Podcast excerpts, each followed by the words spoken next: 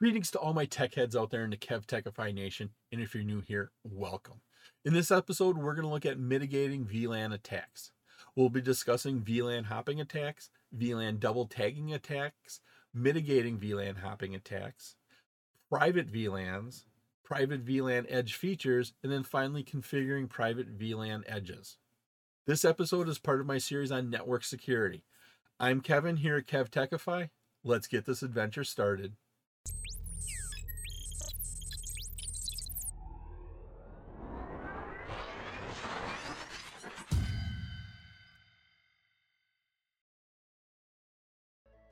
Two types of VLAN attacks are VLAN hopping attacks and VLAN double tagging attacks. In a basic VLAN hopping attack, the threat actor configures a host like a switch to take advantage of the automatic trunking port feature enabled by default on most of the switches. The threat actor configures the host to spoof 802.1q signaling and the Cisco proprietary DTP, dynamic trunk protocol signaling to trunk with a connection connecting switch. Now, if it's successful, the switch establishes a trunk link with the host. And so what's what's happening here is this threat actor is creating an 802.1q trunk connection. So this NIC right here, this NIC has to support 802.1q.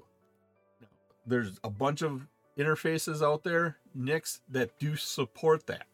Once the threat actor has this trunk connection into um, into the switch here, now that threat actor can access all the VLANs on the switch. The threat actor can send and receive traffic on any VLAN, effectively hopping between the VLAN. Because this trunk has all the VLANs worth of information, because this trunk right here has all the VLANs worth of information, this client down here now can see all VLANs worth of information because it is a trunk. A threat actor in a very specific situation could embed a hidden 802.1q tag, and that's that VLAN tag, inside the frame that already has an 802.1q tag. So you could hide an, an extra one 802.1q tag inside of a frame that already has an 802.1q tag. This tag allows that frame to go to a VLAN that the original 802.1q tag did not specify. How this works is the threat actor sends a double tagged 802.1q frame to the switch. So we have our threat actor down here. This threat actor once again establishes an 802.1q connection. That means this NIC here has to support it.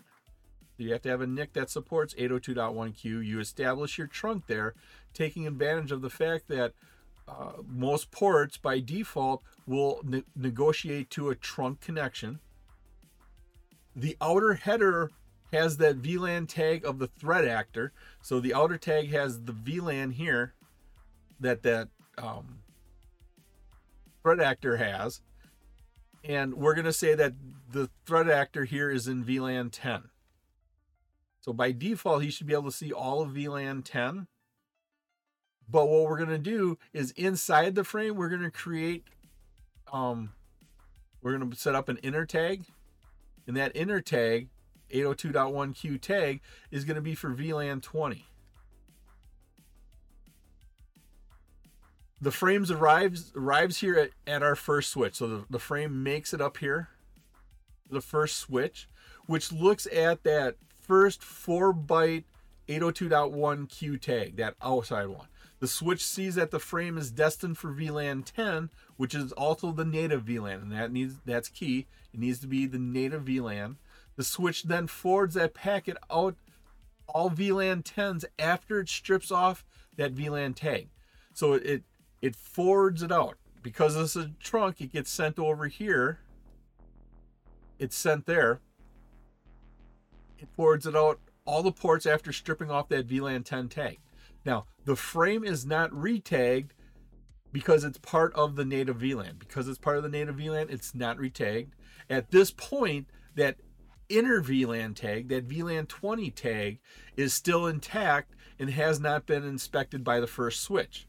The frame arrives here at our second switch, so now that frame makes it to the second switch and has no knowledge it was supposed to go to VLAN 10 because all that information, VLAN 10 back here on switch 1, that was all stripped off and it doesn't exist anymore. So on switch 1, that was stripped off. Now all we see is this inner tag here on the second switch. And by sending it to that switch, with that 802.1 specification, that second switch only looks at that inner tag because it sees the tag there. It says, hey, that this frame is now destined for VLAN 20. And so the second switch sends that frame out on the target or it floods it out depending upon where their MAC address is, but now it goes to VLAN 20. So we started over here in VLAN 10 with the threat actor. We double tagged it. The outside tag had the VLAN 10 which was our native VLAN, got sent up to switch one. That got stripped off, but our inner tag of VLAN 20 was still in there because it went across the trunk connection to our second switch here. It, the switch looked at it and said, Oh, there's a 802.1 tag. It's for VLAN 20. Now they're able to jump VLANs here. Once again, this is a very specific case, very specific situation that happens. You need to be able to set up a trunk to the first switch. You have to have two switches. You have to know what the native VLAN is. So you have to know what the native VLAN is. You have to start off sending that frame in the native VLAN. And then once it gets up here, it strips off that outer tag, sends it across the native VLAN. Second switch gets it, sees that embedded inner tag of VLAN 20, and then it's sent out VLAN 20. If you like this episode on mitigating VLAN attacks and you get value out of it, and depending upon the platform you're using, please click that like button, give a five star rating, leave a comment, subscribe to my channel. Doing this supports the channel, which in turn helps me bring you more great content. You can also visit my website at kevtechify.com for all of my details on how to get these episodes in video and podcast form. There are several steps here to mitigate VLAN hopping attacks. First one here is to disable your DTP, your auto trunking negotiation. And how you do that is by using the switch port mode access. Once you say this is an access port, that disables that auto negotiation for trunking. The second one here is to disable all unused ports. That's where we do a shutdown on them. And then once we do a shutdown on them, we also put them into a VLAN that's not used. A lot of times people call this a parking lot or a dead VLAN. You put all the VLANs that you're not, or all the ports you're not using into that VLAN. It doesn't get routed. It doesn't, it gets associated with it. A lot of times it's blocked from going from one switch to another switch. Third one here is to manually enable the trunk. Once again, we go into the interface, we specify switch port mode trunk. The fourth step here is to disable DTP, Dynamic Trunking Protocol, auto trunking here, negotiations. So this sounds a lot like step one, but what we're doing here is we're disabling the negotiations here on the trunking ports. For step one, it was negotiations on non-trunking ports. So step one here, this was for access ports, non-trunk. This is for access. This here, this is for trunk ports. Now, to disable the auto negotiation for trunk ports, we use switch port non negotiate. And then finally, the fifth step here is we set the native VLAN to not one. One is the default, easy to guess. Every example in the world usually uses something like one, so change it to something you don't use. Create a special VLAN, call it a parking lot. Any ports you don't you're not using, put it into that parking lot VLAN. And how we change that here is once again you're you're in that interface. It's switch port trunk native VLAN. So we're changing the native VLAN here. And then you specify the number. 999 is our parking VLAN. You would put that number in there. Private VLANs, sometimes abbreviated PVLANs, PVLAN, Most people I hear say private VLANs. Now, what a private VLAN does is it provides layer 2 isolation between ports within that same broadcast domain. Now, there's three types of uh, private VLAN ports promiscuous, isolated, and community. Promiscuous ports allow um, basically it hears everything. So here in this diagram, we can see that we have this, all the information from every VLAN, every port is coming into it. That's that's would be our promiscuous port up here. Then we have isolated. So in our broadcast domain here, VLAN 105, our broadcast domain, these are isolated ports. This laptop cannot communicate with this laptop because these ports are isolated. Over here, community ports, meaning all VLANs within our broadcast domain, so we have a broadcast domain, they can communicate with each other. So here's an example of sort of what this is. Now, because these are in different broadcast domains, they can't communicate with each other. Here's an example of an attack. Now, to mitigate an attack here, we configure ACLs, access control lists, that will deny traffic with a source and destination IP addresses that belong to the sub- same subnet. Some applications require that no traffic be forwarded at layer 2 between ports on the same switch so that one neighbor does not see the traffic generated by another neighbor.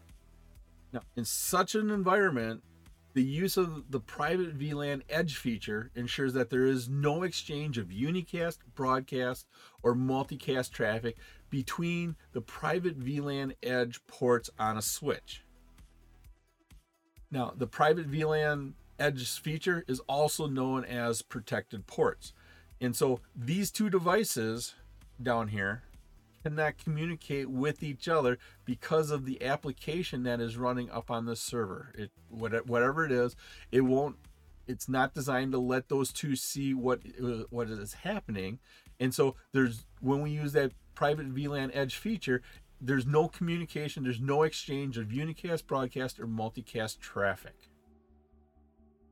To configure the private VLAN edge feature, we enter the command here switch port protected on an interface. Now, the private VLAN edge feature can be configured on a physical interface or it can be configured on an ether channel group. When the private VLAN edge feature is enabled for a port channel, it's enabled for all of those ports within that port channel group. To disable a protected port, we use the no switch port protected command. To verify the configuration of your private VLAN edge feature, we use the show interfaces command with the interface ID, fast ethernet 01, serial 00.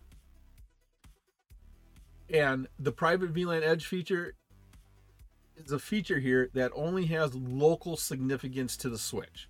So it's only local to the switch, and there's no isolation between two protected ports on different switches. So if you have two protected ports on different switches, there's no isolation there. All the ports need to be on that same switch.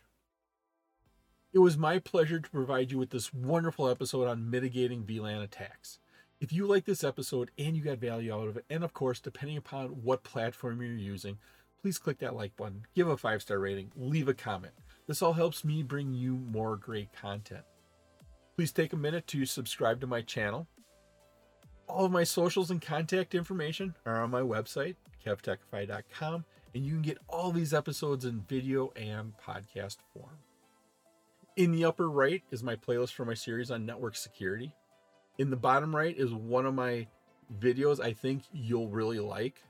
Thank you so much for watching this episode of my series on network security. Once again, I'm Kevin. This here is KevTechify. I'll see you next time for another great adventure.